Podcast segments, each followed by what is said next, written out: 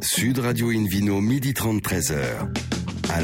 Bonjour à toutes et à tous, ravi de vous retrouver à bord de Invino Sud Radio. Nous sommes délocalisés chez le caviste Nicolas à Paris, au 31 Place de la Madette. J'apprête que vous écoutez euh, cette émission à Paris, tiens, dans la capitale, sur 99.9 et qu'on peut se retrouver sur la page Facebook Invino, notre compte aussi Instagram Invino Sud Radio. Aujourd'hui, un menu qui prêche, comme d'habitude, la consommation modérée et responsable. Avec euh, tout à l'heure, on parlera du Beaujolais, notamment de la vinification des vins du Beaujolais. Un livre également sur une très très belle région c'est la Loire, la Loire côté Bacchus. On en parlera tout à l'heure avec nos invités. Le Vino Quiz aussi pour gagner un coffret Divine et Siver Open Up Soft de la marque Chef et Sommelier. Et pour les gagner, il faudra aller sur le site hein, invinoradio.tv. C'est la dernière émission, dernière émission de 2021. À mes côtés, comme hier, on retrouve Hélène Pio, journaliste à Régal, et David Cobod, le cofondateur de l'Académie des vins et spiritueux. Bonjour à tous les deux. Bonjour. La dernière émission. Alors, pour bien commencer cette émission qui va être gourmande, Invino Sud Radio a le plaisir d'accueillir François Perret, chef pâtissier du Ritz Paris. Bonjour François. Bonjour. Alors déjà tout petit, vous rêviez d'être pâtissier ou pas? Oui, alors je rêvais de faire plaisir surtout. J'avais envie de participer à ces plaisirs de la table et en l'occurrence euh, la pâtisserie. Voilà. Mais pourquoi C'était papa, maman, mamie, euh, tonton, le chien? Quelqu'un était euh, mamie. Alors moi j'ai forcément une grand-mère qui cuisinait beaucoup, qui, qui, faisait forcément des desserts aussi. Et ce que je trouvais impressionnant avec le dessert, c'est qu'en fait tout le monde s'arrête, tout le monde regarde, tout le monde en reprend, même ceux qui ont plus faim. Donc et même ceux qui n'aiment pas, ils ont pris de quoi. vous êtes gourmand, Hélène ou pas? Un petit peu. Un petit peu. Et vous, David, aussi? Quoi, le Vous êtes gourmand? Euh, Oui, mais je n'aime pas les desserts. D'accord, d'accord. C'est pas grave. C'est pour votre réveillon, il n'y avait pas de bûche, par exemple bah, En tout cas, s'il si, y en avait peut-être, mais moi, j'en mangeais pas. Pas pour vous, quoi. Hélène euh, Alors, chez nous, Dieu merci, il y en a tout le temps. Euh, effectivement, aujourd'hui, donc roulement de tambour, nous accueillons le meilleur chef pâtissier de restaurant du monde, euh, ouais. titre qui lui a été octroyé en 2019. Alors, c'est quoi ce concours? Vous dites quoi? Un seul déjà, pas, un seul candidat? C'est pas un concours, c'est une nomination. Alors, ce que je trouve encore euh, plus sympa dans le sens où finalement, moi, je n'attendais rien. C'est une bah, c'est les grandes tables du monde qui ont décidé de m'octroyer ce prix euh, par rapport certainement, j'imagine en tout cas, au travail qui a été fait par vos pères. Par mes pères, Voilà. Donc ce qui, ce qui m'a beaucoup touché parce que quand vous avez euh, les grands noms de la gastronomie, euh, cuisine, pâtisserie, service, sommellerie qui, qui vous accompagnent dans. C'est une belle reconnaissance quand même. C'est une, Vous êtes né où exactement, François? Moi, je suis né à Bourg-en-Bresse. À Bourg-en-Bresse, donc le pays notamment des poulets. Là, et vous êtes monté après la capitale pour fréquenter des, des super établissements, non? Le Lancaster. Euh, exactement. Je suis parti sur Grenoble pour commencer, et puis après, effectivement, je suis parti sur euh, sur Paris, où j'ai travaillé au Georges V, euh, au Meurice, au Lancaster avec Michel Troisgros, et puis après le Lancaster, j'ai pris mon. Le Shangri-La aussi, non? Shangri-La, effectivement, oui. Et puis maintenant le Ritz depuis bientôt 7 ans. Oh là là, Hélène. alors bon, vous, êtes un, travailleur acharné, vous êtes là à 7 h du matin, vous partez rarement avant 21 h et, et, et, ça ne se sent absolument pas, tout le boulot, ça se sent pas dans les desserts. Ça qui est génial, c'est que ça a l'air tout simple comme ça quand on le voit. Et euh, voilà. Et, puis, puis en fait derrière il y, a un, y a un boulot de dingue. Et euh, moi la raison pour laquelle j'ai eu envie que vous veniez aujourd'hui, c'est parce que euh, quand je vous aime, une déclaration d'amour. oui, mais ça il le sait déjà. de draguer, hein. c'est pas possible. Ça. La bonne nouvelle c'est que c'est que sa femme est au courant que tout se passe très très bien. Enfin je veux dire, tout, voilà. Les bonnes résolutions c'est le week-end prochain là pour la nouvelle année. C'est hein. purement intéressé en ce qui me concerne. Hein. C'est juste pour ces gâteaux. Je veux dire le reste je, je, le laisse à sa famille bien volontiers. Moi tout ce que je veux c'est qu'il me fasse des gâteaux de temps en temps, c'est tout. des gâteaux, des gâteaux, des gâteaux. On reste au gâteau. Mais vous dites donc, voulez-vous J'ai dit une bêtise, là, c'est la fourche calanguée. Absolument. Euh, donc, euh, la raison pour laquelle je voulais que vous veniez, à part qu'effectivement vous êtes quelqu'un de formidable, euh, c'est que quand on discute gâteau avec vous, très vite, on se met à parler d'accords mais et vins, et on se met à parler, du coup, de, de, choses dont on parle pas très souvent, parce que souvent, quand on parle de gâteau, on dit, oh, un petit thé avec, ou éventuellement du très classique. Vous aimez le vin, déjà, François? Ah oui, oui, oui, tout à fait. Justement. J'aime le vin. J'en ai apporté d'ailleurs. Ah bah, très bien. Et vous, vos, goûts, ça vient de, dans quelle, de quelle région? Alors c'est assez large. Euh, j'aime ce qui est bon. Alors ce qui est, ce qui est un peu large, hein, effectivement. Alors, on a le choix en France. Voilà. Donc j'ai apporté là, en l'occurrence, un vin du budget. Euh, qui, est, qui, est, pas très loin de ma région, qui reste même dans ma région, je pense. Voilà. Alors pas du tout. Je suis parti sur le Manicle, euh, le Manicle, donc qui, qui, vient du Caveau Bugis, qui est un vin que j'ai référencé justement dans le dans le au petit comptoir, au comptoir du Ritz. oui, on va en parler ça aussi. Et qui, est un qui est un chardonnay en fait, qui a été d'ailleurs récompensé dans les 100 meilleurs chardonnays du monde. Ah bah décidément, le meilleur pâtissier du monde, le meilleur chardonnay. Bah, voilà. Et ce que, ce que j'aimais beaucoup dans ce vin, c'est que c'était un chardonnay là où on l'attend pas euh, dans le budget. Voilà. C'est vrai. Budget, David Cobol, c'est d'abord c'est où ça? Bah, c'est pas très loin de Lyon. C'est euh, j'ai un petit-fils qui travaille pour le SNCF, qui est en Amberieux. Ah oui, oui, oui. Bah, il travaille vraiment. il est juste présent. Euh... Il, gère les lignes, donc j'attends euh, chaque jour qu'il y ait une collision ferroviaire. Oh. Ça va être ça. Oh, mais, non, mais, ça c'est l'humour anglais. Quoi. Bon, allez, revenons, Hélène, allons-y. Euh, donc effectivement, alors votre votre chardonnay du budget là, avec quoi est-ce que vous avez envie de le marier en dessert? Il accompagnerait parfaitement euh, un dessert à la cerise. Hein. Euh, bon, en l'occurrence, là, c'est pas vraiment la saison. Euh, il peut aussi très parfaitement accompagner un dessert à la poire, mais je pense qu'il a aussi dans cet endroit, il y a aussi un pinot noir notamment qui est qui est merveilleux. Pareil, budget, manique, exactement. Et ce que je trouve assez, ce que j'aime bien avec ce, ce, ce vignoble, c'est qu'en fait c'est vraiment des vins là où on les attend pas. Voilà, c'est moi c'est ce qui m'a beaucoup plu. notamment, il y en a un qui s'appelle la cuvée de la, de la truffière, qui est en rouge, que j'ai référencé également, qui accompagnera parfaitement euh, un gâteau au chocolat, par exemple.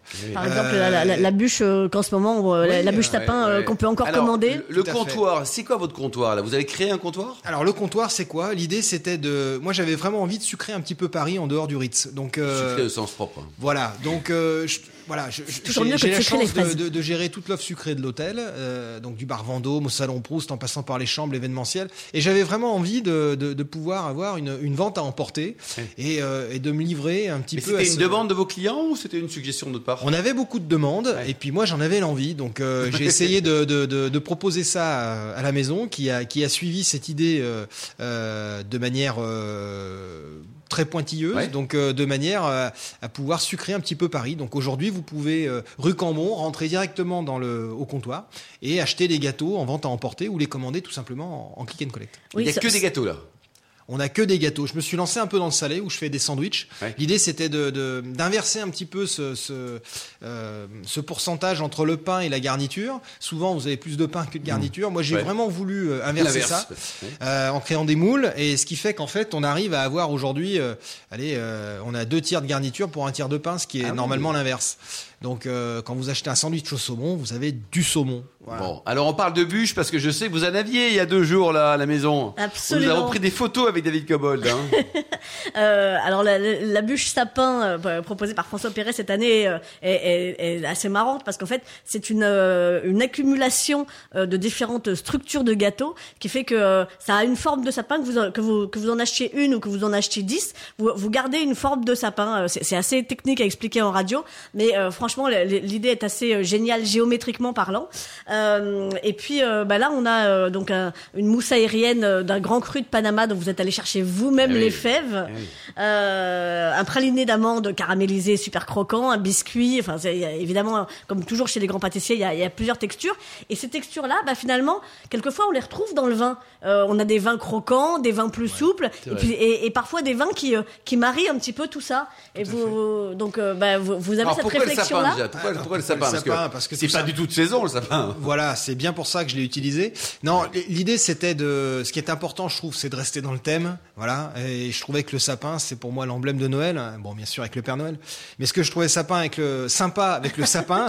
oui, ça marche en sens inverse. Voilà, il y a la loi sapin. On est le 26 décembre. on comprend, vous êtes un peu fatigué. Ce que je trouvais sympa, c'est que justement, ça permettait de conserver, en tout cas vu comme je l'ai orchestré cette forme, ça permettait de, de, conserver cette forme de sapin, quel que soit le nombre de parts. Et ça, je trouvais que c'était très sympa. Vous avez vendu beaucoup à Bordeaux parce que là-bas, il y a une grosse polémique sur les sapins. Quoi. Non, on, a, on, en a vendu beaucoup euh, de manière euh, générale, mais c'est vrai que ce que je trouvais sympa, c'est que vous l'achetez pour une, vous avez un sapin, vous l'achetez pour six, vous avez un sapin, eh vous l'achetez pour 10, vous avez un sapin. Et mais vous avez le même sapin qui grandit en fait au fur et à mesure. Ça, fait, ça finit par faire une forêt. C'est ça. oui, tout à fait.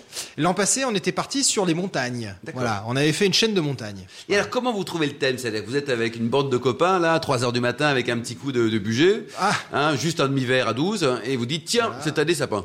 Non, alors déjà, on trouve souvent le thème pendant les périodes de Noël. Donc là, on est en plein dedans. Donc, c'est, j'ai déjà réfléchi, bien sûr, à quelques idées. Pour 2022, donc. Et oui, je ne dirai pas, bien sûr, parce qu'elles peuvent déjà changer. Mais euh, c'est important de, s'imprégner un petit peu du thème pour, euh, bah, pour, pour trouver le thème suivant. Quoi. Absolument. Donc, euh, c'est quoi de mieux que d'être baigné dans l'ambiance de Noël que pour trouver euh, le thème de la bûche l'année prochaine. Donc euh, j'y réfléchis en général, oui, une, une bonne année à l'avance. Ouais. Et puis après, on attaque les essais en général dès janvier et de manière à pouvoir réaliser les moules, euh, trouver les boîtes. voilà, donc parce qu'on y arrive rarement du premier coup. Et, et du coup, ça prend un petit peu de temps, voilà, parce qu'on n'a pas que ça non plus. Et alors on peut les commander, donc on passe un petit coup de fil, on vous appelle, on fait un mail, parce que là Noël c'est fini, on- mais pour le réveillon on de on Saint-Sylvestre, on a le site Click and Collect, donc euh, on a le site Le Comptoir, Ritz Paris Le Comptoir, et vous pouvez vous connecter et commander directement en Click and Collect tous les produits qui sont euh, au comptoir, notamment la galette des rois qui va arriver. c'est euh, sûr, C'est oui, c'est ce que j'allais vous dire. C'est pas fait. tout ça, mais on enchaîne là, on là, enchaîne. Vous recyclez pas les vieilles gallettes des rois dans le passé quand même, non, Non, Parce que ça non, c'est la même non. tête et la même forme, non Non, non, non. Alors la galette, moi je reste très classique parce que pour moi une galette, ça reste une galette. Mm. Euh, feuilletage inversé, une bonne crème d'amande, des amandes toastées sur le dessus avec une macaronade. Oui, elle est pas si classique que ça, hein, parce que la macaronade sur le dessus, euh, c'est pas très classique. hein. Non, mais en fait, elle est gourmande. Voilà, je, je, je, je veux une, une galette euh, qui, qui respecte les codes de la galette. Est-ce que vous avez une fève en forme de sapin? Alors, on n'a pas une fève en forme de sapin. J'ai j'ai revisité un petit peu mes grands classiques, à savoir euh, l'entremets barquette, marbré, madeleine. Et donc, on retrouve les fèves en forme de barquette, marbré, madeleine. Et, euh, et, et là, les, les vins pour aller avec, ils seront disponibles au comptoir? Alors là, il y a le cerdon dont parlait monsieur, euh, qui sera effectivement disponible au comptoir. Ce que je trouve intéressant, c'est de ramener un petit peu nos, euh, nos connaissances locales euh, directement à Paris, qui sont beaucoup bah, méconnues forcément. Oui, hein. il y a Le Manic, les- le Cerdon, c'est absolument. pas les vins Ouais. les plus connus à, à Paris. Pas hein. encore, pas encore. Et, et je trouve intéressant de les mettre en avant. Euh, Voilà. Après, j'aime forcément euh, euh, le Syrah, j'adore les, les, les, Saint-Joseph, les Côte-Rôtis, les Cornasses, tous ces vins-là de vous, caractère. vous restez assez, assez chauvin quand même. J'adore, hein. Vous j'adore. restez dans votre région Oh, quand même. raison, il a hein. Mais il n'y a pas de vin mais- naturel chez vous là Parce que des bagnoles, des morites, c'est pas mal ça aussi avec les desserts, Alors, non Oui, alors après, c'est vrai que je... Alors, moi, j'ai tendance vraiment à aller vers les vins qui sont pas sucrés. Je trouve qu'aujourd'hui, on, on- on mène un combat euh, pour essayer de désucrer nos desserts. Et je trouve presque dommage de, de ramener des vins sucrés euh, sur les desserts. Donc, je pense qu'il y a des très beaux accords à faire. Et ce qu'il faut, c'est oser. Et, euh, et même si tout le monde n'est pas d'accord, euh, rien n'empêche d'avoir deux bouteilles sur la table. Bien sûr, ça fait des, des Moi, copains quoi, j'ai- testé euh, il y a pas très longtemps un Sancerre sur une tarte au pamplemousse, ça, marche marchait aussi, génial. Mais c'est Mais pas oui. du budget le Sancerre, pas encore. Eh ben non, bah, je suis Oh là mais ça là. marchait bien. d'ailleurs. Voilà, Voilà. c'est- Oui, moi, moi je trouve à, à- à l'inverse de ça que ça fait ressortir que l'acidité dans les vins secs. Euh, si vous servez, parce que le sucre étant une saveur dominante, il écrase, il écrase tout le fruit du vin. Donc, si vous n'avez pas de- sucre dans le vin, évidemment, si le dessert est légèrement sucré, on peut proposer un vin légèrement sucré. Oui, mais autrement c'est bon. En dès tout que cas, vous, vous augmentez le sucre, il faut avoir autant dans le vin. Merci beaucoup François Perret. Le site internet, c'est quoi alors? C'est le comptoir Ritz Ritz Paris, le comptoir. Merci beaucoup, merci Hélène David. On se retrouve dans un instant chez le caviste Nicolas Paris pour le Vino Quiz pour gagner les coffrets Divine et Siver Open Up Soft de la marque Chef et Sommelier. À tout de suite. Sud Radio Invino, midi 30, 13h. Alain Marty. Retour chez Nicolas le caviste à Paris, place de la Madeleine pour cette émission délocalisée. D'ailleurs, vous êtes de plus en plus nombreux à nous écouter chaque week-end, ça c'est génial. N'hésitez pas à nous retrouver sur le compte Instagram Invino Sud Radio pour euh, nous donner vos vignerons coup de cœur par exemple. On se retrouve avec Hélène Pio et le Vino Quiz. Hélène. Oui, et la question de la semaine. Euh, alors d'abord, on va vous dire ce que vous allez gagner hein, si, si vous participez. De très beaux cadeaux, un coffret Divine euh, et six verres Open Up Soft de la marque Chef et Sommelier qui appartient au groupe Arc, le leader mondial des arts de la table. Ça vaut le coup de jouer et de répondre à la question quel est le nom de l'association dont Vincent Flight, propriétaire du domaine Flight en Alsace, fait partie? Réponse A, les vignes zombies. Réponse B, les vignes mortes. Réponse C, les vignes vivantes. Il vaut mieux écouter l'émission, mais même sans l'avoir écoutée, vous devez avoir une petite idée de la réponse. Pour répondre et gagner un coffret Divine et six verres Open Up Soft de la marque Chef et Sommelier, rendez-vous toute la semaine sur le site invinoradio.tv, rubrique Vino Quiz, et nous tirerons au sort le gagnant parmi toutes les bonnes réponses. Merci beaucoup Hélène. Je précise qu'il y a deux jours c'était Noël et c'était pas Halloween. Alors mon cher David Cobol, direction le Beaujolais? Oui, direction Beaujolais. Alors, si on schématise un peu sur le monde du vin, on peut dire qu'il y a trois piliers principaux qui euh, soutiennent ou qui donnent les différents types et styles de vin. Il y a le climat, avant tout, le climat local en général, euh, le cépage ou les cépages, et puis la vinification. Euh, évidemment, il y en a d'autres si on rentre un peu plus dans le détail. Alors, je vais parler de vinification et avec un cas particulier ou plusieurs cas particuliers avec une seule région, un seul cépage. Donc, c'est la même climatologie, c'est un unique cépage, le Gamay. C'est la région du Beaujolais parce qu'il existe plusieurs courants de vinification dans le Beaujolais, ce qui produit, avec les différents terroirs, bien sûr, et les, hommes et les femmes qui font le vin, euh, une diversité que les gens ne soupçonnent pas de l'extérieur. Les gens disent le Beaujolais, c'est juste un truc. Non, c'est pas juste un non, truc. Non, puis ça se limite au Beaujolais nouveau, non D'abord, ça ne limite pas au Beaujolais nouveau. Il y a les villages, il y a les, les dix creux, euh, il y a des parcelles, donc il y a énormément de, de variations. Et une partie de ces variations est provoquée par différents cheminements dans la vinification. Donc, je vais parler d'abord de la première technique qui est la plus, plus importante en volume, mais pas nécessairement le plus qualitatif, qui est la thermovinification. On adore abréger, on dit le thermo pour faire court, ça fait chic, mais thermovinification. Alors, ça consiste, en général, c'est utilisé pour des, des de base, pas nécessairement très intéressantes. Et aussi, c'est très utile dans les années où il y a eu, comme cette année, beaucoup de, euh, problèmes cryptogamiques sur les, sur les raisins, parce qu'on stérilise, au fait. On chauffe à 70 degrés euh, le mou. Euh, et ensuite, on, on introduit ces raisins-là dans la cuve et on doit réintroduire des enzymes et des levures pour opérer la fermentation. Donc ça a tendance à banaliser un peu, un peu les vins, à donner des vins qui ont des arômes un peu bonbon anglais, qui est un peu une caricature. Ça fonctionne, mais c'est pas nécessairement la technique la plus intéressante. Mais c'est très utile comme backup, si je puis dire, euh, quand il y a un vrai problème de, de maladie, de oïdium de mildiou. Alors ensuite, on a euh, la technique qui est la plus usuelle ailleurs en France, euh, de vinification est grappée, c'est-à-dire qu'on va séparer les grains euh, du rafle euh, et on va vinifier ces grappes qui ont été foulées dans une cuve normalement. Alors la cuve peut avoir différentes tailles, différentes matières, tout ça c'est variable. Il y a le béton, il y a l'inox, il y a le bois. Il y a même des jarres en terre maintenant et voire des, des, des récipients en verre. Alors ça c'est assez classique et c'est utilisé de plus en plus en Beaujolais. Euh, pour éviter des goûts un peu vertes qui peuvent venir du raf quand le raf n'est pas euh, parfaitement mûr. Et ensuite, il y a deux variantes euh, de ce qu'on appelle la, la, macération carbonique ou semi-carbonique. Alors, semi-carbonique, c'est un peu complexe. C'est la vinification historique en Beaujolais. On va mettre des grappes entières dans la cuve, non foulées. D'accord. Et sous le poids de pression de cette masse de raisin, va se libérer vers le fond de la cuve un peu de jus qui va aller croissant parce qu'au fur et à mesure que la pression s'exerce, ça va libérer de plus en plus de jus. Donc il y a une partie qui est fermentée normalement dans le bas de la cuve. Et ça, c'est une vinification traditionnelle, vous dites C'est absolument traditionnel. Et ensuite, ça dégage du, du CO2 qui sature la cuve qui empêche de l'oxydation et qui garde les saveurs fruitées. Ensuite, il y a une zone intermédiaire qui est à la frontière entre la masse solide au-dessus et le jus en dessous. Ça, on le vend aux Anglais, non Non, non, non, non. Là, vous avez un mélange de, des deux techniques. La technique supérieure, où les grappes sont, les baies sont entières, c'est une vinification, une fermentation intracellulaire, plutôt enzymatique, qui se produit à l'intérieur des raisins. Donc, une fois que cette fermentation est, est finie, on sort le jus du fond, paf, la matière solide tombe au fond, et on va presser ça, on va assembler les deux parties dans des proportions variables selon vous ce qu'on Vous pouvez réécouter l'émission tranquillement toute la journée en boucle, hein, pour ceux qui n'auraient voilà. pas compris, mon cher David, Alors, même si c'est extrêmement clair ce que vous dites. Ensuite, il y a la macération carbonique pure à 100%, qui est utilisée non seulement en Beaujolais, mais ailleurs, comme la, la technique précédente. Et là, on fait qu'avec des raisins entièrement euh, entiers, les grappes, pardon, entiers, et on sature de nouveau la cuve. Donc là, on balance la grappe, euh, on s'embête pas quoi. Alors, on balance pas, on pose ah, avec précaution ouais. à la martyre parce qu'on veut pardon. justement pas trop la briser la eh grappe. Oui, eh hein, faut pas les, faut, les briser faut non pas plus. briser la grappe, oui. faut pas briser, briser, la grappe. Il paraît que c'est douloureux. Oui. Donc cette technique est très utile pour un cépage comme le gamay qui n'a pas énormément de, de tanin mais qui a beaucoup de couleurs, les anthocyanes qui donnent la coloration, beaucoup d'arômes fruités. Donc pour conserver le fruit et extraire en même temps la couleur sans avoir un aspect tannique, euh, ces techniques sont, très utilisées. Et bien sûr, de plus en plus, on va voir les techniques mixtes. Toujours avec euh, l'addition de ces différents contenants. C'est-à-dire qu'une cuve en béton va donner exactement le même résultat qu'une cuve en acier ou en bois, ou une jarre en terre, ou maintenant il y a des bonbonnes en verre qu'on utilise. Donc tout ça donne une panoplie, une espèce de palette à la main du vigneron, euh, ce qui fait que vous avez une énorme diversité. Euh, et même dans le même chai, on peut voir les et différentes ça, ça techniques. influence le goût du vin, in fine, Ça influence le, le, goût du vin, parfois sa durée, parce Ouais, qu'une macération plus longue va extraire plus de matière, donc euh, le vin va être plus structuré.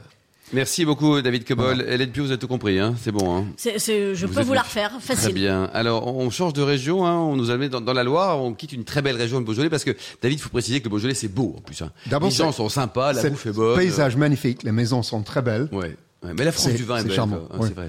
En général, oui. Oui, en général. Hélène Pio, euh, la Loire, c'est beau. Hein. Ça, c'est pour de la hauteur, ma- Madame la, la comtesse. Euh, absolument, c'est- c'est tout Vous moi. avez une tête de Châtelaine aujourd'hui. Absolument, c'est mon côté euh, Mère Noël. Euh, alors effectivement, moi je voudrais vous parler euh, d'un livre euh, que j'ai beaucoup aimé, euh, que j'ai offert d'ailleurs en cadeau de Noël, Ah oui. qui est La Loire et ses vins, 2000 ans d'histoire et de commerce. Alors dit comme ça, on se dit ouais, joyeux Noël, t'es sûr là? Oui, oui, oui, oui, je, je, je suis sûr. Euh, c'est d'abord parce que déjà, ce livre, il faudrait l'offrir en deux exemplaires. Ah, je vous pourquoi? explique. Euh, ce que ça raconte, c'est passionnant, mais les illustrations sont tellement belles qu'on a envie de découper les pages et d'en faire plein de petits tableaux euh, à la maison. Franchement, c'est sublimement beau. Mais ce sont des photos, des très belles photos? Non, des illustrations absolument magnifiques, des, des, des, des, des dessins tous plus beaux les uns que les autres. Ah oui. Et euh, donc, Alors, donc faites vraiment. voir, parce qu'on est à la radio, Oui, donc on peut tout radio, voir. hein. quoi. C'est- c'est- Oui, en- oui, c'est- c'est- c'est- En c'est plus, David de- est un artiste, hein, on ne le sait pas forcément, mais il peint notamment. C'est- C'est c'est compliqué de, de, de, de tout vous décrire. Oui. Euh, Alors donc mais- ça raconte, donc c'est l'histoire de la Loire version Bacchus, c'est ça? Voilà, l'histoire de la Loire version Bacchus, absolument, et c'est sublime. Alors l'auteur, c'est Emmanuel Brouard, un historien, conférencier, spécialiste de la Loire et, et, et de l'Anjou. Bah, Ça tombe bien. hein. Voilà, ça, tombe plutôt bien. Euh, il a, il a pas eu l'idée de ce livre tout seul. Il l'a eu avec Jean-Martin Dutour, qui euh, qu'on a déjà reçu ici, vigneron et l'ancien président d'Interloire, vigneron à Chinon et en Touraine. Euh, et à tous les deux, ces deux passionnés d'histoire, donc ont, ont- ont eu l'idée euh, de, de ce livre qui décrit finalement toute l'histoire autour de ce fleuve qui est le, le plus long et le plus sauvage finalement des, euh, euh, des, des fleuves français, qui est un fleuve extrêmement dangereux. Euh, on n'y pense pas toujours, mais qui, qui euh, oui, effectivement, où malheureusement il y a des, des noyades à peu près tous les ans, bien, bien plus que dans le Rhône ou D'où ailleurs. d'où l'expression nul n'est censé ignorer la Loire. Voilà, très bien, merci David. Il est bien votre Noël à vous, non? Euh, Deux jours qui, qui Voilà. Et c'est le creuset d'un bassin viticole euh, absolument incroyable. Donc, euh, quand on dit Loire, on pense bien sûr euh, Au château, quoi. Nantes, Sancerre, les châteaux. Bah oui. Mais mais euh, mais ça remonte à Saint-Pourçain. C'est c'est c'est aussi le Nivernais, le Bourbonnais, l'Auvergne. Euh, et, et vraiment, euh, tout ça est passionnant. Donc, évidemment, on, on le sait. Hein, c'est- des vins que les seigneurs, les ecclésiastiques du Moyen Âge se sont se sont euh, euh, accaparés. Empressés de déguster. Voilà, empressés de Il n'y déguster. avait pas de modération à l'époque. hein. Non, non, il y, a- non, il y en a pas toujours eu. Donc, faut, faut, faut être lucide. À la, à la table des papes, je suis pas sûr qu'il y ait beaucoup, beaucoup de modération. Ouais, c'est vrai. David Cobol, vous confirmez qu'il y a eu quelques excès peut-être Confirme, j'y étais. Et, euh, Hélène. Et, et en fait, à, à travers euh, l'histoire économique euh, des vins de Loire, on retrouve finalement l'histoire politique de la France. Donc tout ça est, est vraiment, vraiment, vraiment passionnant. Euh, c'est savant mais accessible, c'est historique et technique. Euh, on apporte euh, les risques de la navigation, le commerce, euh, la grandeur et la décadence euh, du vignoble d'Orléans et de Blois. Donc on parlait oui. de Château de la Loire tout à l'heure, on y est. L'importance de Nantes, la consommation populaire euh, et la production des eaux de vie nantaises. Euh, Le muscadet aussi, parce qu'il faut soutenir le muscadet. Est-ce On en que, parle un est-ce peu. que l'auteur parle de, de l'action des Hollandais? C'est eux qui ont, qui ont Ah, alors j'ai j'ai une super citation euh, des, des, des Hollandais au XVIIe siècle. fait. Qui sont Généreux, généreux comme un Hollandais, c'est ça non? Parce qu'on s'est quand même bien foutu sur la tronche avec les Hollandais, faut le dire. Hein, Il n'y a même. pas que les Anglais, c'est vrai aussi. Non mais Ouais. c'est- c'est quand même. hein. Et alors lors d'un dire qu'ils sont procès, très très grands quand même. Le- le- lors d'un procès où on était encore euh, un peu euh, énervés contre les Hollandais, ils étaient énervés contre nous aussi. hein. Lors des procès au XVIIe siècle, les Hollandais s'empressent de faire remarquer que sans le commerce de Hollande, les habitants de Nantes n'auraient qu'à arracher leurs vignes. Oh Ah là là c'était- vous, violent, leur vous truc. savez pourquoi, pour- pourquoi ils distillaient le vin, les Hollandais Parce qu'ils voulaient pas, parce que chaque fois qu'on on faisait un passage sous un pont, il fallait payer un impôt. Il y avait une dîme à payer pour Donc, le ils voulaient passage pas sous payer, le pont. quoi. Donc non, mais leur idée, c'est pour payer moins, ils réduisaient le volume parce que c'était taxé en volume, pas en valeur. Donc ils, ils distillaient en amont et ensuite ils passaient ça en eau de vie. Ils pensaient en rajoutant de l'eau en, en Hollande, ils allaient obtenir du vin. Bon, Ça, ça marchait pas tellement, je pense. ça marchait pas. Non, non, pas ils ont mis un petit peu de temps à s'en rendre compte. C'est- On, on apprend aussi le super rôle des femmes euh, Oui. dans, le- dans le commerce du vin, et notamment les femmes batelières. J'a- J'avoue, je ne savais pas du tout. Les batelières d'Angers au XVIIIe siècle constituent un cas unique. Elles représentent jusqu'à 10% des bateliers Ah, de l'époque. hein. Absolument. Et, euh, et leur implication dans les affaires commerciales était absolument énorme. Euh, on, on pensait qu'elles étaient euh, reléguées à la maison, et ben pas du tout. Ça Il y bossait, avait- quoi. Il y, avait même des, euh, des équipages entièrement féminins Oui. qui remontaient la Loire. Euh, elles avaient peur de rien, et, euh, et franchement, on apprend tout ça. Bon, c'est alors le passionnant. bouquin, vous nous rappelez le- l'éditeur, Une le prix, parce que un- pour, pour balancer les anciens cadeaux de Noël il y a deux jours qui étaient pourris Une là. histoire de la Loire et de ses vins par Emmanuel Brouard, 192 pages, 29 euros, édition Flammarion. Et franchement, ça vaut le coup. Un coup de cœur peut-être sur euh, Van Loire, là, qui vous vient à l'esprit, un domaine à visiter. Alors c'est très bah, grand, hein, entre, 5 Non, non, mais, euh, mais, en lien avec ce que vient de dire Hélène, je vais, je vais prendre le château Pierre-Bise. Pierre-Bise. En quelle appellation sommes-nous? Mais on est en Anjou et aussi en, en Côte de Léon, quart de Chaume. Donc il fait les trois. Il a aussi un domaine à Savenière. Et le propriétaire de ce domaine m'a raconté une histoire qui fait écho à ce que vient de dire euh, Hélène, mais dans l'autre sens, il a dit que les femmes ont joué un très grand rôle dans sa famille en vinifiant, puisque les hommes étaient partis pour acheminer les vins en bateau. Merci beaucoup Hélène Pio, David Cobol, François Perret, au million d'amateurs de vin qui nous écoutent chaque week-end. Un clin d'œil à Justine qui a préparé cette émission, ainsi qu'à Sébastien pour la partie technique. Fin de ce numéro de Invino Sud Radio. Pour en savoir plus, rendez-vous sur le site hein, sudradio.fr, invinoradio.tv, la page Facebook Invino, le compte Instagram Invino Sud Radio. On se retrouve samedi prochain. Ça sera 13h précise et nous serons en 2022 pour un nouveau numéro délocalisé chez Nicolas, créé en 1822. D'ici là, excellente fête. Hein. Restez fidèles à Sud Radio. Encouragez tous les vignerons français et surtout, surtout, n'oubliez jamais, respectez la plus grande des modérations.